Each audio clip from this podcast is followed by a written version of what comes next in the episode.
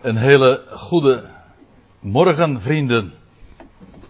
Een hele vreemde gewaarwording was het vanmorgen om hier zo aan te komen. En nu ik hier kijk, een, lege stoel. 6, 27 jaar kwamen we hier. En het was altijd ome Golf die ons zo hartelijk begroette.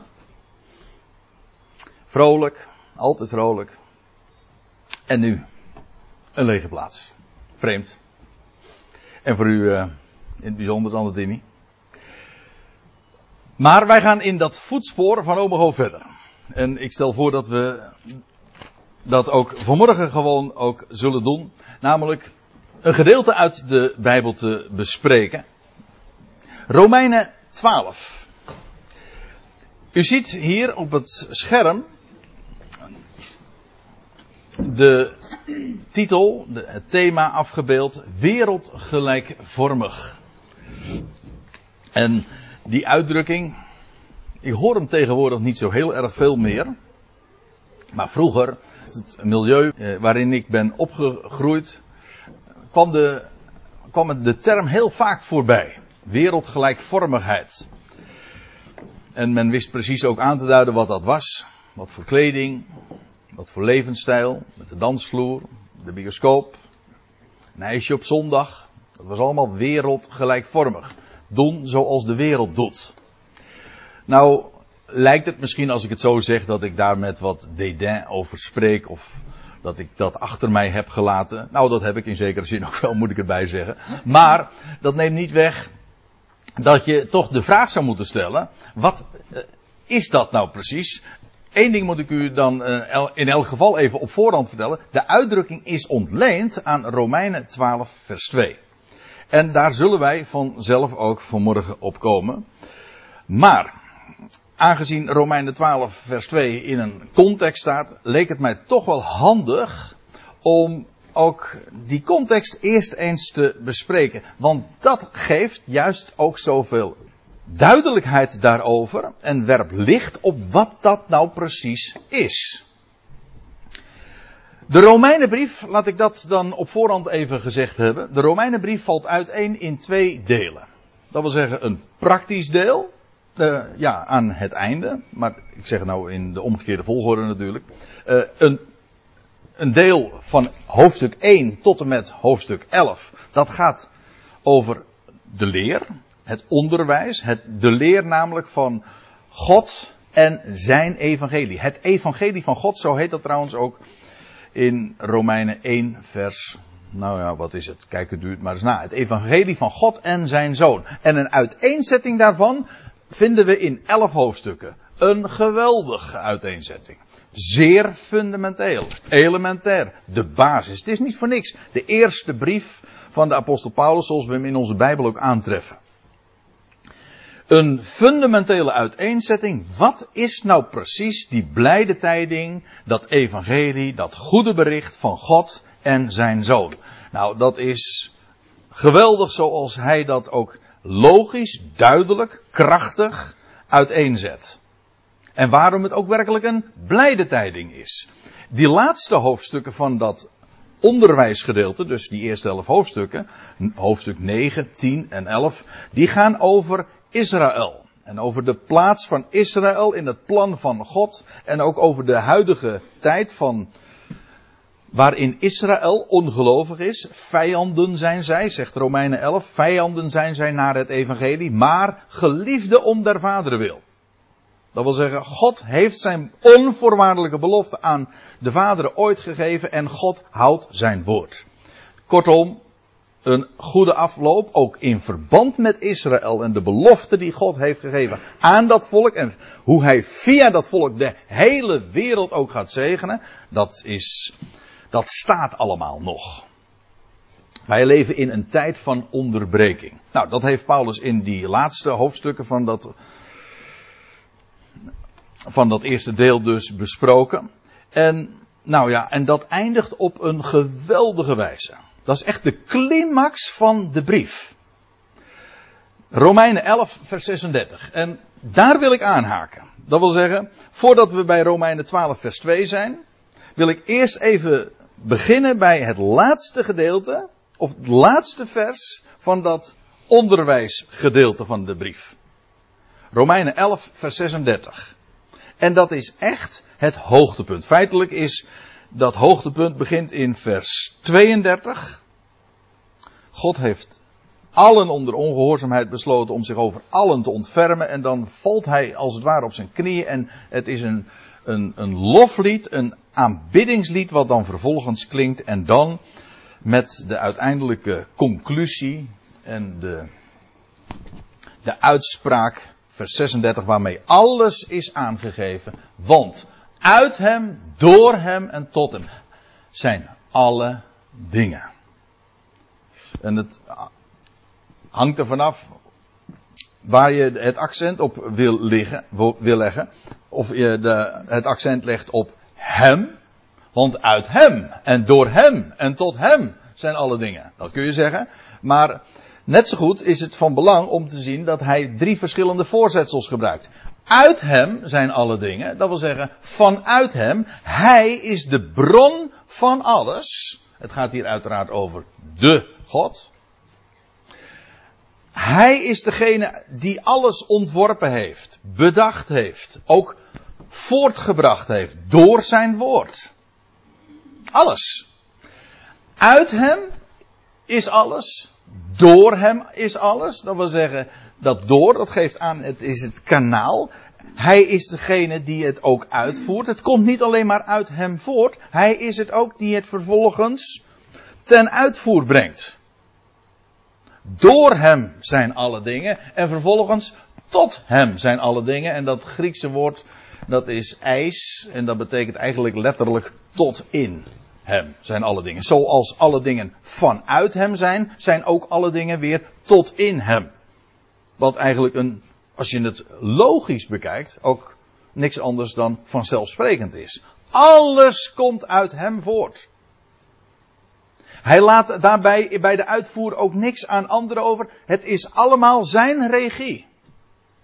Hij geeft dat over aan anderen, maar niettemin, hij houdt de regie. Door hem zijn alle dingen, maar ook tot in hem zijn alle dingen. Met andere woorden, de goede afloop is op voorhand gegarandeerd, want het komt uit hem voort. Het bestaat door hem, en dus wat kan er misgaan? Uiteindelijk.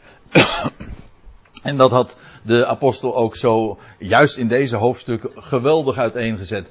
Alle dingen. In het Grieks staan daar die woorden die u misschien wel eens vaker voorbij hebt horen komen. Tapanta. Het al. Al de dingen. Het heelal is het vaak ook gewoon. Het al. En dan, ja, als je dat je realiseert, over wie we het hebben. God. Uit wie, door wie, tot wie. Alles is. Ja, wat is dan de conclusie? Wel, precies wat Paulus hier ook doet. Hem zij de heerlijkheid.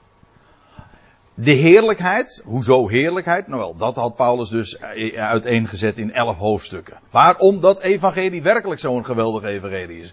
Hoe God door alles heen, door het kwaad heen, door de weerbarstigheid van mensen heen, door het lijden heen, door de dood heen, door alles heen. Daar gaat niks mis. Maar door dat alles heen, en juist ook, hij gebruikt dat als de donkere achtergrond waar hij, waar tegen hij ook het juweel van zijn liefde en van zijn gerechtigheid en van alles wat hij te bieden heeft laat schitteren. Die heerlijkheid. Hem zij de heerlijkheid. Dat wil zeggen, die heerlijkheid komt hem toe, want het is uit en door en tot hem. Met andere woorden, hem. Aan hem is die, al die heerlijkheid tot in eeuwigheid, zegt onze vertaling dan. Maar u ziet in die interlineair die ik er uh, standaard eigenlijk altijd onder plaats.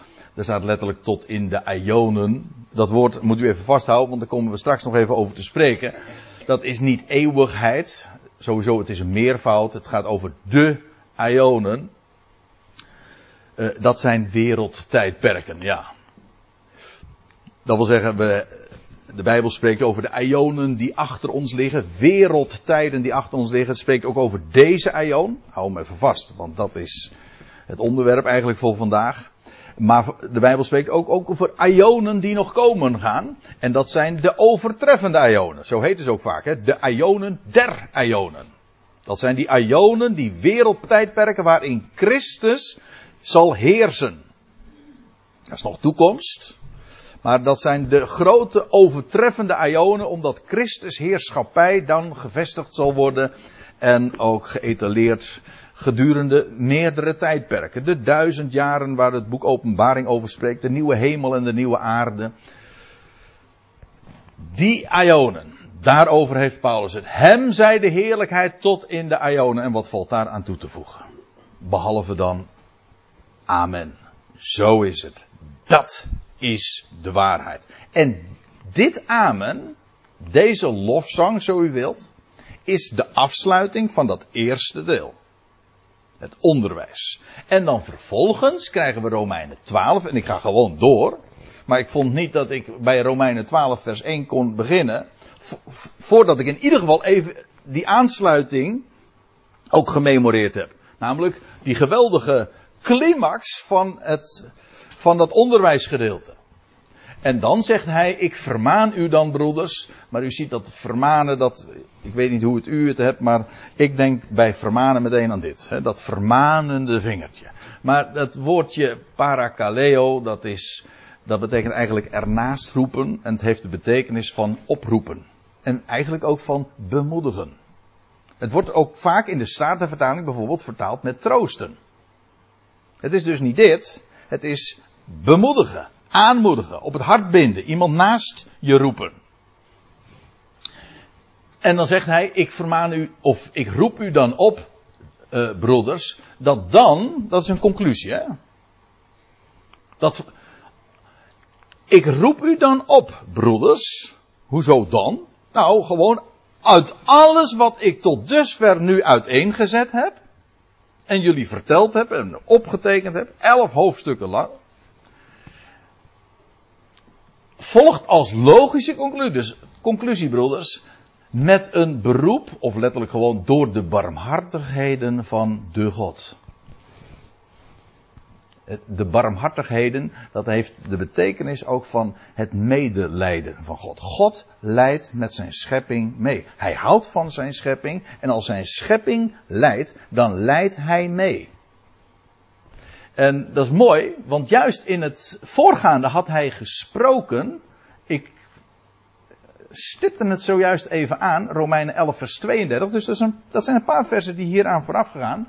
Dan had, toen had hij gezegd, deze uitspraak. Dat is trouwens ook de, dat is ook weer een conclusie van Romeinen 11. En dat is ook de aanleiding tot die lofzang, waar we het zojuist over hadden. En daar staat dan, want God, de God, heeft hen allen, of eigenlijk gewoon de allen, onder ongehoorzaamheid besloten. Waarom? Wel om zich over de allen te ontfermen. Dit woord, de barmhartigheden Gods. Het is een iets ander woord, dat wel. Maar het is de uitdrukking dat God zich ontfermt. Barmhartigheid toont. En dat had Paulus juist in deze hoofdstukken uiteengezet. Israël die nu inderdaad gesloten ogen heeft. Dat wil zeggen, geen zicht heeft op haar Messias en op het Evangelie. Zij zijn vijanden naar het Evangelie. Maar kijk het maar na in Romeinen 9, 10 en 11. Daar zie je dat Paulus er zegt van ja, God heeft hen gegeven ogen om niet te zien. Hij houdt hen nu blind. Israël is nu vijandig ten opzichte van het Evangelie. Totdat. God heeft die allen, maar zo opereert hij. God heeft de regie in handen. God heeft de touwtjes in handen. God zij dank. Daar is hij God voor. Er loopt hem niets uit de hand. En hij, terwijl Israël, dat, daar gaat het dan specifiek over, maar het is een universeel principe. Hij heeft de allen onder de ongehoorzaamheid besloten. Dat, dat woordje op besluiten is trouwens prachtig, want het geeft aan dat ze zitten als een vis gevangen in het net. Er is geen ontkomen aan. Nu Israël is onder, als natie is onder de ongehoorzaamheid besloten. Waarom? Waarom doet hij dat? Kijk, als je hier een punt zet. Dan denk je, wat is dat macabre? Hoe, hoe kan God zich zoiets doen? Maar God heeft daar een positief doel mee. Namelijk, om zich, om zich, hier, dit is het doel hè. om zich over de allen, diezelfde allen, te ontfermen. Dit is niet het eindpunt, die ongehoorzaamheid. Nee, waartoe hij hen heeft besloten. Nee, om zich over die allen te ontfermen. Nou, dat had Paulus uiteengezet. En dus, dan krijg je, ik roep u dan op, broeders, door de barmhartigheden van God, en barmhartig is hij, jegens alle, ook degenen die nu ongehoorzaam zijn, want hij sluit de ogen. Maar hij opent ook weer ogen. Op zijn tijd en op zijn wijze. Daar vraagt hij geen excuses voor. Hij geeft geen uitleg. Hij is God. Wel met die wetenschap. Dat al die minnen. Die wij nu zien. God maakt die tot een. Tot allemaal plussen. Als je zo ook in het leven mag staan. Namelijk God kent, uit wie, door wie, tot wie alle dingen zijn. Als je zo God mag kennen, dan weet je die minnen, ja, hoezo minnen? Dat is wat wij nu zien, wat wij nu meemaken, wat wij in onze beleving zo aangeven. niet waar? Maar dat, dat is trouwens ook Romeinen, maar dat is Romeinen 8 weer. God doet alle dingen medewerken. Ten goede. Dat wil zeggen, de minnen, worden plussen. En in de wereld kun je dan zeggen tjaka, weet je wel. En dat is dan een bepaalde, dan kun je je positiviteit uh, leren, positief denken. Maar wij hoeven helemaal geen tjaka te roepen. Wij hoeven ons alleen maar ervan bewust te zijn dat er één God is. Die alles inderdaad in de hand heeft. Uit wie, door wie en tot wie ook weer alle dingen zijn. Hem zij de heerlijkheid. Dat is positief denken. Echt positief denken. Maar dan op basis van wat de schrift leert. Namelijk de wetenschap dat er één God is. Nou, met dat in gedachten als conclusie. Op weethebbend van de barmhartigheden van God. Wel, zegt hij, ik roep u dan op dat gij uw lichamen stelt presenteert. Of beschikbaar stelt. Moet er, juist bij, toen bij de voorbereiding zat ik aan te denken, ja wij kennen dat wel, je lichaam ter beschikking stellen. Hm. Maar dat doe je dan bij het overlijden. Dat wil zeggen, nou je doet het voor het overlijden uiteraard, beschikbaar stellen, maar bij het overlijden. En wat er dan feitelijk gebeurt, is als je, het, als je lichaam ter beschikking stelt aan de wetenschap, dan, dan, eh, ja, dan is het dus niet meer van de familie. Dan is het ook van de wetenschap. En dan mogen zij ermee mee doen wat ze willen. Erin snijden of uh, whatever. Nou ja, dat klinkt wat macaber allemaal. Maar u begrijpt de gedachte. Het punt is, je stelt dat lichaam dan ter beschikking. En dan is het daar ook van. Dan mogen zij er vervolgens mee doen wat ze willen. Nou, hier gaat het niet over een lijk. Dat je ter beschikking stelt. Integendeel, er wordt hier gesproken over dat gij uw lichamen stelt tot een levend heilig en gode welgevallig offer. Dat woord offer geeft dus inderdaad aan dat je het aanbiedt en dan, dan doe je er vervolgens niks meer mee. Dat wil zeggen, het is dan van de ander. Een, als, als in, in Israël een offeraar met een dier naar de tempel ging en hij gaf het aan de priester om het vervolgens te offeren, dan, ja, wat deed die offeraar? Niets meer. Hij bracht het dier en zei: Alsjeblieft, hier is het. Hij stelde het beschikbaar aan de priester, die vervolgens deed wat er mee gedaan moest worden, namelijk volgens de regels en volgens alles wat God daarover uiteen had gezet. God ging daar dan over. Dus een, een offeraar doet feitelijk niks meer dan alleen maar zeggen: Alsjeblieft, hier is het. Dat is presenteren, beschikbaar stellen. Hier wordt niet gesproken uiteraard over een lijk, maar gewoon nu. Als je weet, er is één God. Uit wie, door wie, tot, tot wie alles is. Aan wie de heerlijkheid zij. Alles in het leven, alles in deze hele schepping, het gaat er maar om één ding. Om één, nou wat zeg ik één ding? Het gaat om één iemand. Hem, zei de heerlijkheid. Wat is de logische conclusie nu uit dat gegeven? Dit lichaam. Mijn lichaam. Wat doe ik nou dan mee? Wat, is, wat, welke logica volgt daar nou uit? Dan zeg je, oké. Dit lichaam, Heer, het is van u. Ga uw gang. Dat is je lichaam beschikbaar stellen.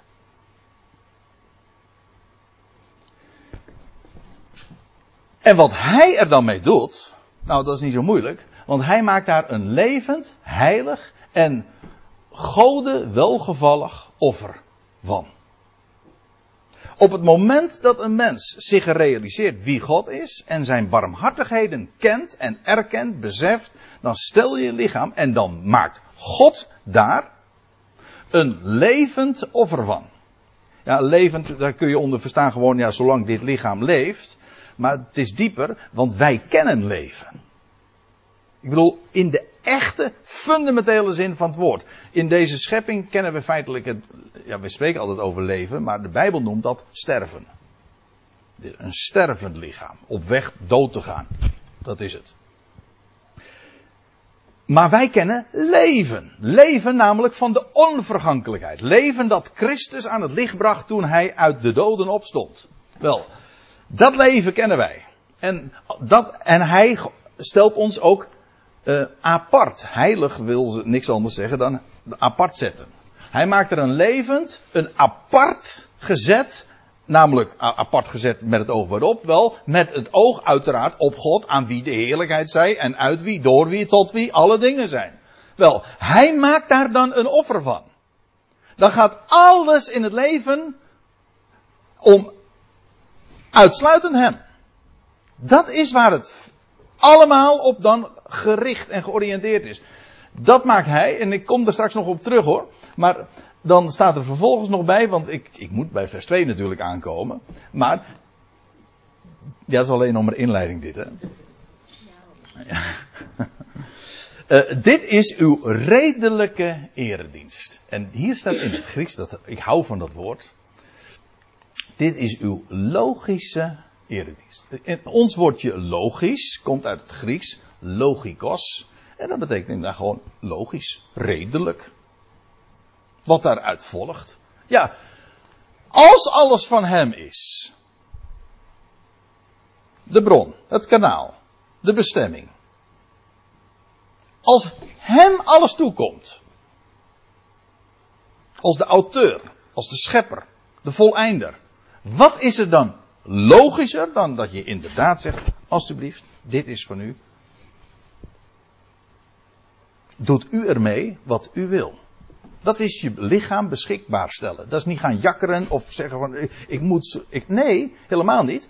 Een offeraar stelt beschikbaar. Dat is je logische eredienst.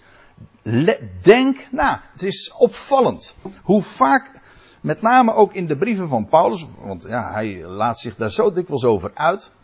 Hoe hij spreekt ook dat God ons een geest van bezonnenheid heeft gegeven. Dat wil zeggen, gezond verstand. We hebben een brein gekregen. Denk na. Denk logisch. Wel, de, kijk, als je God niet kent, ja, is dit niet logisch. Als je God, als je domweg helemaal niet weet, of niet wil weten dat Hij er is, ja, dan is dit niet logisch. Maar op het moment dat God er is en je hem als God erkent, dan is dit logisch. Dat staat dus haaks op alles wat er in deze wereld verteld wordt. En democratisch gezien heb ik hartstikke ongelijk. Ja, ik bedoel, het, wie, wie, wie weet dat nou? Of wie gelooft dat nou? Je bent gewoon, uh, je bent gewoon gek. Of in ieder geval uh, niet, niet serieus te nemen. Als je uitgaat van God als God. Maar dat is nou precies waar, uh, waar we dan op uitkomen. Want, zegt Paulus dan vervolgens in Romeinen 12 vers 2.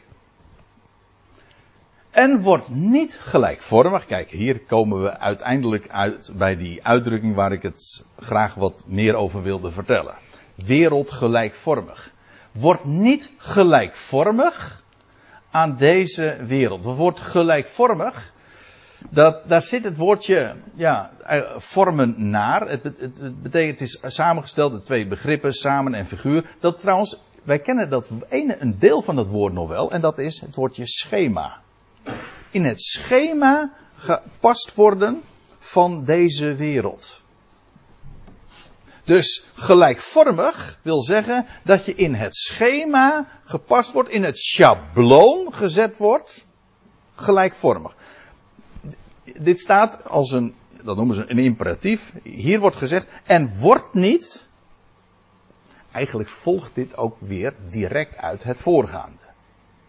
Als je je lichaam stelt, beschikbaar stelt aan de God, dan is de dan volgt daaruit dat je dus niet eh, het schema volgt, niet in het schabloon past van deze wereld.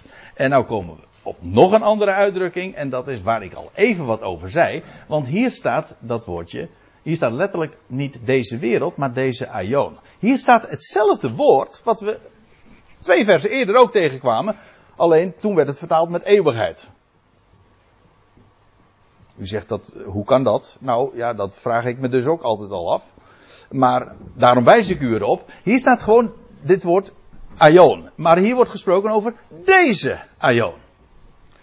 Wordt niet gelijkvormig aan deze aion. Dat wil zeggen aan dit wereldtijdperk. Aan deze wereldtijd. Want zo geweldig als de wereldtijden, de aionen zijn die nog gaan komen, zo Boos, zo noemt de Bijbel dat ook, is deze aion. De Bijbel spreekt over de tegen, gelaten 1 vers 4, over de tegenwoordige, boze aion. Deze aion is boos. En wat is dat nou? Gelijkvormig aan deze aion, want dat is dan het, de uitdrukking. In het schabloon passen van deze, deze, van dit wereldtijdperk. Deze aion ja, daarin worden dingen verteld, opinies, meningen, kreten, uh, voorkeuren, gedachten, uitgangspunten, humor, alles. Gewoon alles wat er uh, hier aan maalstroom uh, beleefd wordt. Deze aion.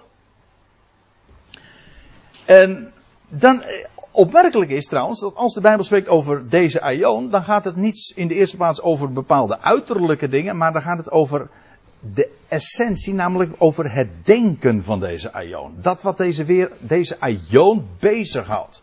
Ik heb, ik heb het eens voor u opgezocht, maar de, de, de uitdrukking deze aion komen we een paar keer tegen. Ik zal u een lijstje geven. Dat is gauw gedaan, want we vinden hem drie keer. Nou, ik zeg het niet helemaal correct wat ik nu. Uh, maar even samengevat. Er wordt in Matthäus 13 en Marcus 4 gesproken over de bezorgdheden van deze aion. Dat wil zeggen, over alles waar de, deze aion, de mensheid in, de, deze wereldtijd, zich druk over maken. Het gaat daar trouwens in dat in die in een, is sprake van een gelijkenis en u kent dat wel van dat zaad dat gezaaid is en dan, dat komt dan op, maar het wordt dan vervolgens verstikt. Weet u wel, die gelijkenis is het. En dan staat er, omdat de bezorgdheden van deze aion het goede zaad verstikken. De bezorgdheden van deze aion. Dat is alles waar deze aion zich zorgen om maakt. Zich druk om maakt.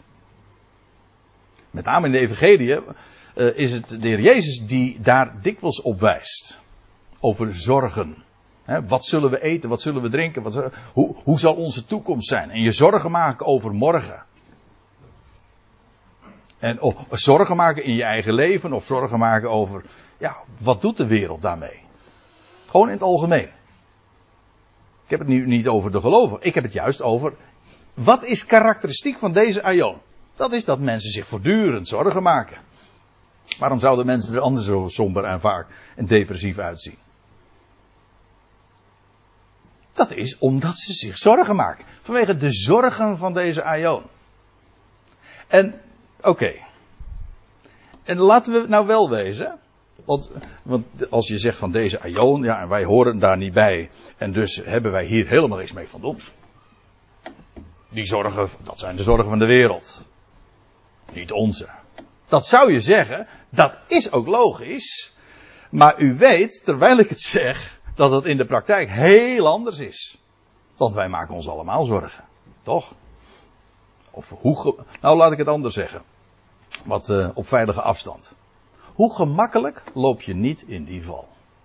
En ga je gewoon in datzelfde schabloon als de wereld leeft, ook dat je, dat het, dat je verstikt wordt, dat wil zeggen het woord wordt verstikt, want dat is de context, kijk het maar eens na, dat het woord in je, het woord van hem, verstikt wordt, waarom? Door de zorgen van deze aion.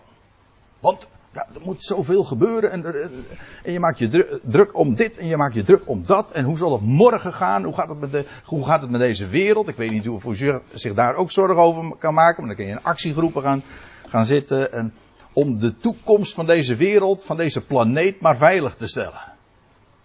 Nou ja, nou, nou, nou, nou pak ik het meteen even heel groot aan. Meestal is het zo dat we onze horizon aanzienlijk kleiner is.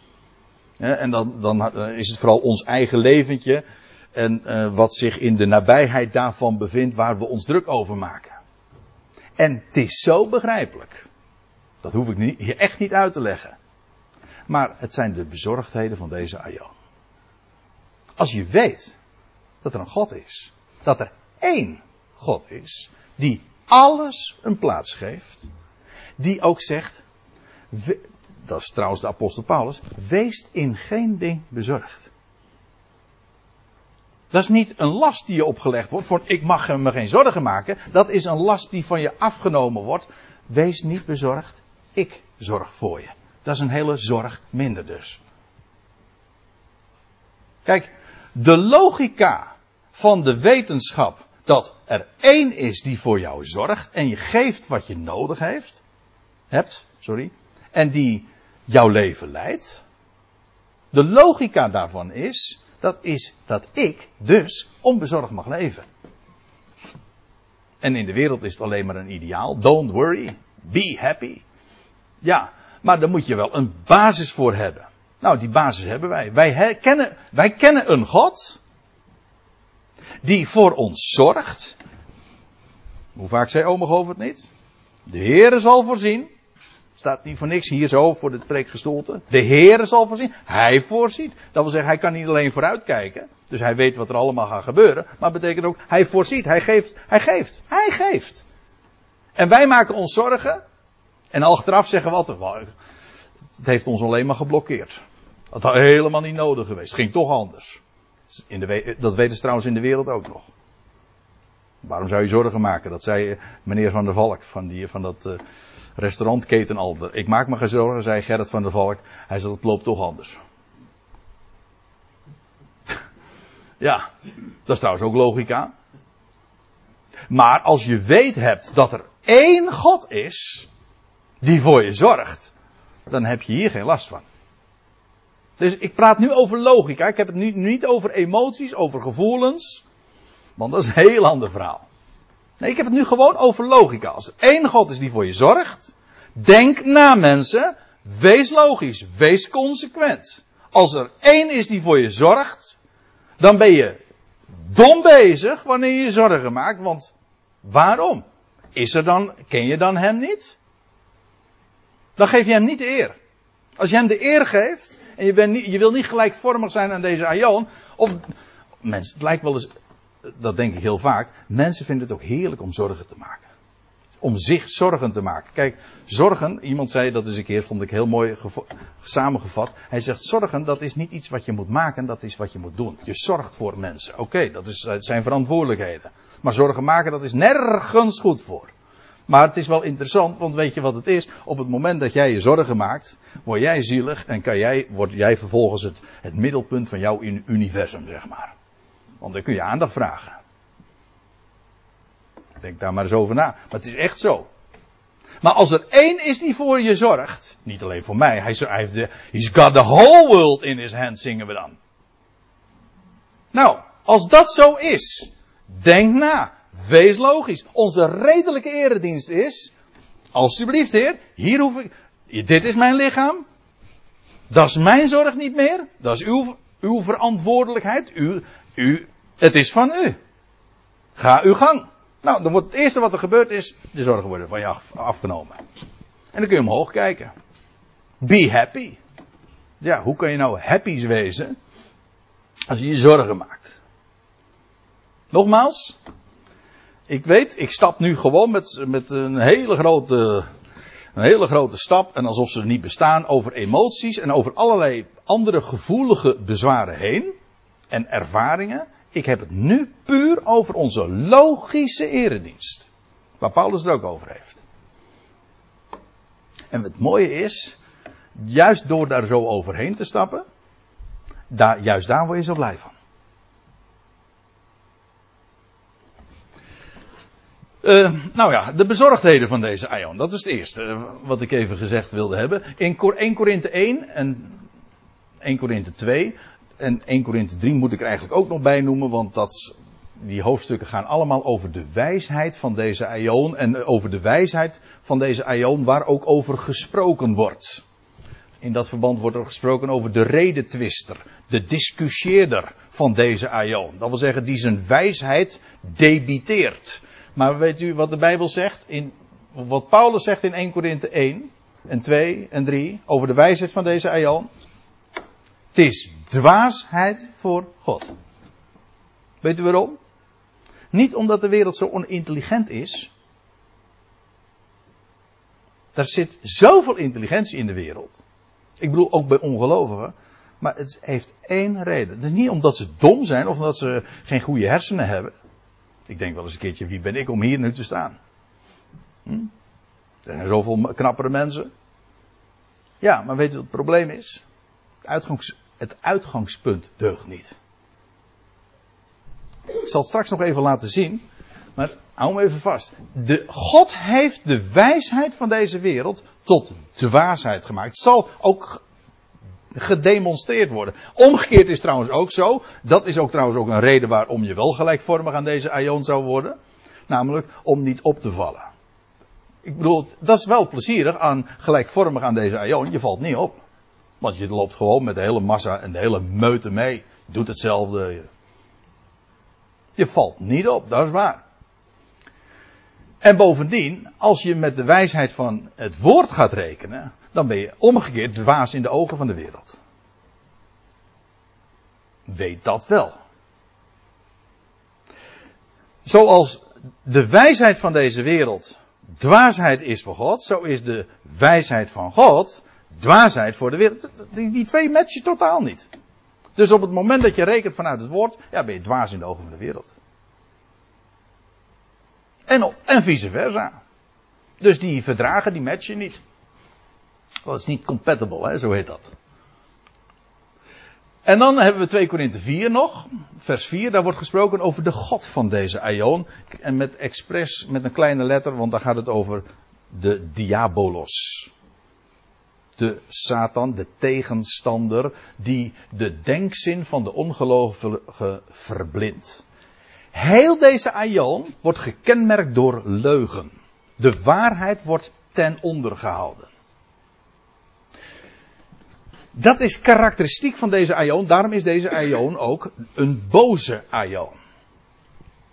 Nou, dat wordt allemaal gezegd over deze aion. Dat gaat vooral over dat wat er in deze wereld omgaat. Haar denken, haar spreken ook. Want ze, ze waant zich wijs. En de zorgen van deze aion. Nou ja. Maar ik ga even verder, want er staat, wordt niet gelijkvormig aan deze aion, maar wordt hervormd hervormd. Dat is geen keuze. Dat is dus geen aanbeveling om een, aan bij een bepaald kerkgenootschap te gaan, je aan te sluiten. Zo werd het natuurlijk vroeger altijd uitgelegd. Of in ieder nee, niet uitgelegd, maar in ieder geval uh, opgevat. Wordt Nederlands hervormd, of hersteld hervormd, moet je vandaag zeggen. Nee, wordt hervormd. Hier staat het Griekse woord metamorfose. U ziet het hier nog in dat Grieks, je herkent het nog wel in de letterteken zelfs. Een metamorfose, dat woord kennen wij, want we gebruiken het vooral ook als in de, in de term van, van, van biologie. Een, een, rups een vlinder wordt. Dat is een metamorfose. Een totale gedaanteverwisseling. Wordt hervormd. Er zit een passief-actief element in. Maar normaal gesproken, kijk, als je zo'n rups, die kan er niks aan doen om een metamorfose te ondergaan. Ja, op een gegeven ogenblik heeft hij zich helemaal volgevreten. En dan, dan, dan zegt hij, nou laat maar hangen. en dan gaat hij dan ook, dan, dat gaat hij dan ook doen. En vervolgens ondergaat hij dit proces. Daar, dat is niet iets wat hij doet. Dat is wat hem overkomt. Er zijn heel veel voorbeelden in de biologie. Trouwens, feitelijk zijn wij allemaal het product, zoals we hier zitten, van een metamorfose. Want we begonnen ooit als, een, als, als twee celletjes die elkaar uh, samen, samen klonterden. En nu zitten we hier. Nou, dat vind ik een aardige gedaantewisseling. Neem me niet kwalijk, hè? ja. Maar wordt hervormd. Dat wil zeggen, onderga een metamorfose. Hoe dan wel? wel nee, moet ik er ook nog even bij zeggen. Die metamorfose, dat woord komen we nog een keer tegen.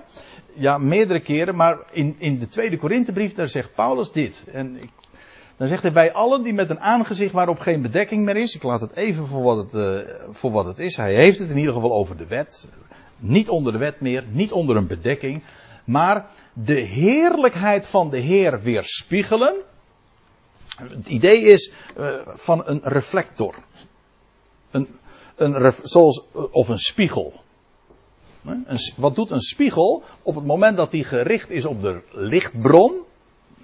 Dan gaat die spiegel ook datzelfde licht wat die, waar die op georiënteerd is, weer spiegelen. Dat doet hij niet. Ik bedoel, het is geen activiteit. Nee, dat is een automatisme. Op het moment, het enige wat hij daarin doet, is het gericht zijn op de lichtbron en dat weerspiegelen, dat is een automatisme, omdat het een reflector of een, een spiegel is.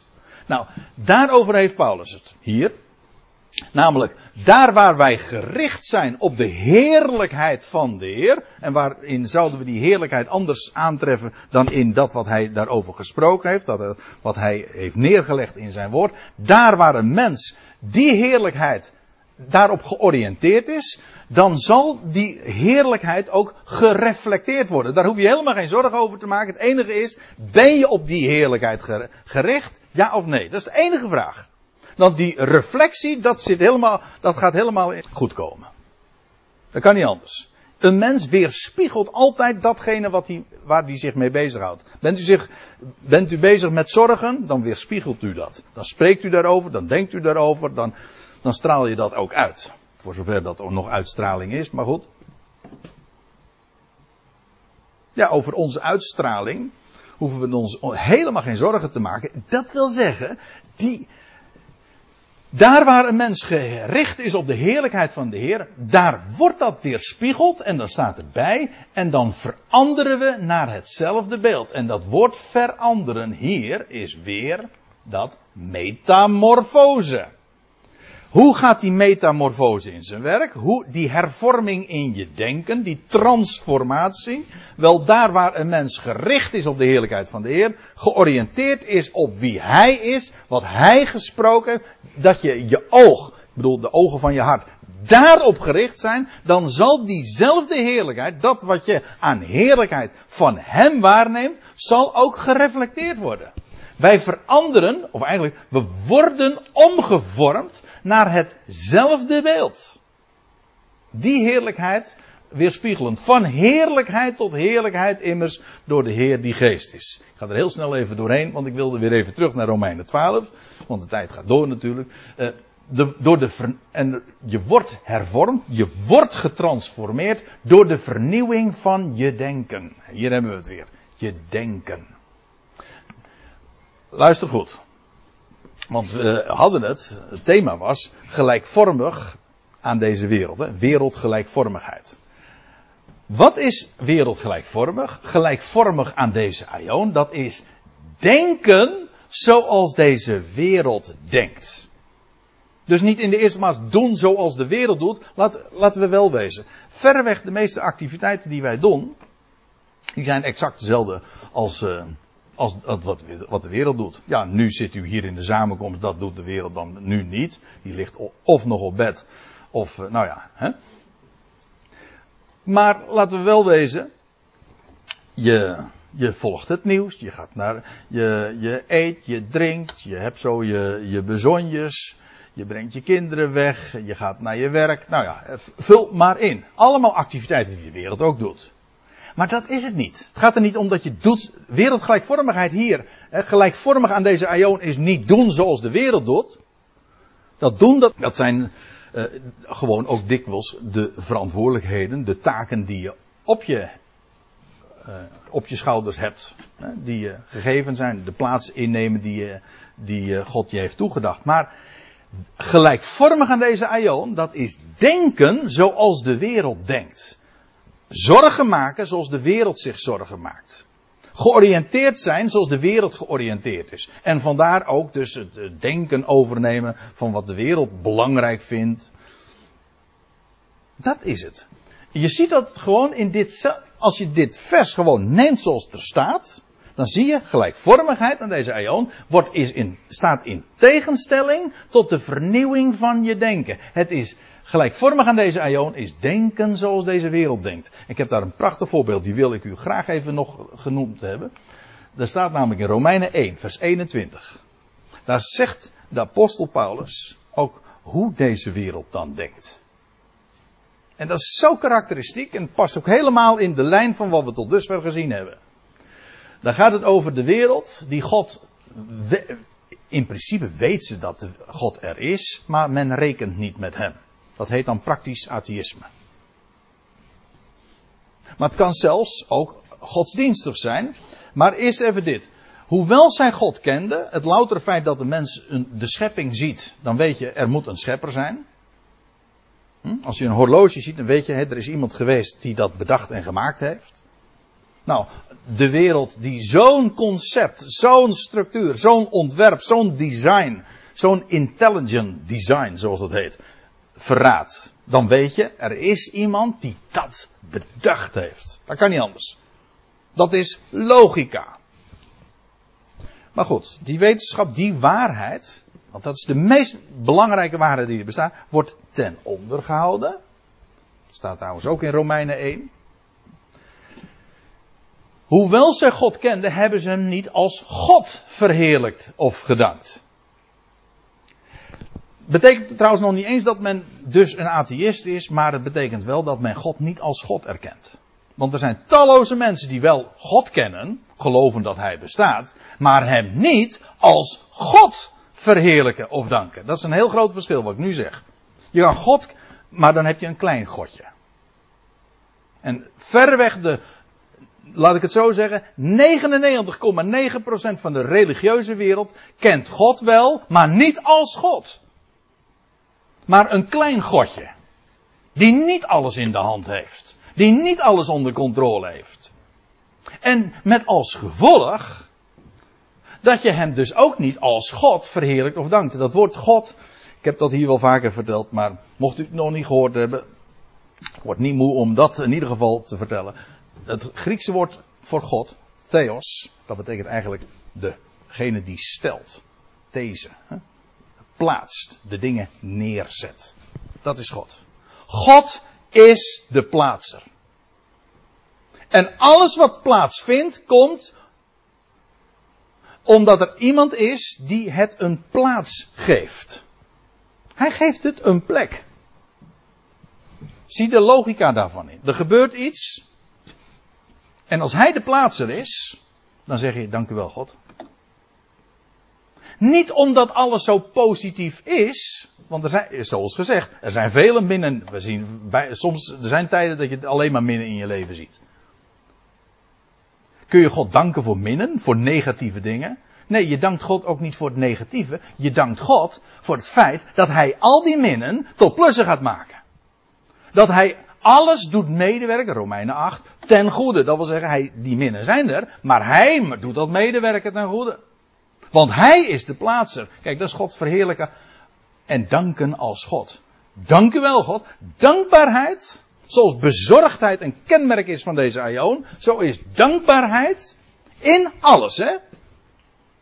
Ja, daag me niet uit. Ik, ga, ik zou het zo kunnen bewijzen hoe, hoe Paulus met name, maar ook elders, dat benadrukt wordt. In alles. God heeft alles in zijn hand. Wel, als dat zo is, dan is dankbaarheid dus de kenmerk van geloof.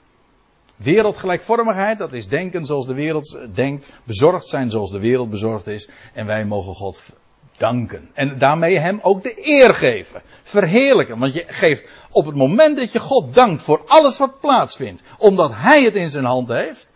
Dan verheerlijk je hem. Dan geef je hem de eer die hem toekomt. Hem zij de heerlijkheid.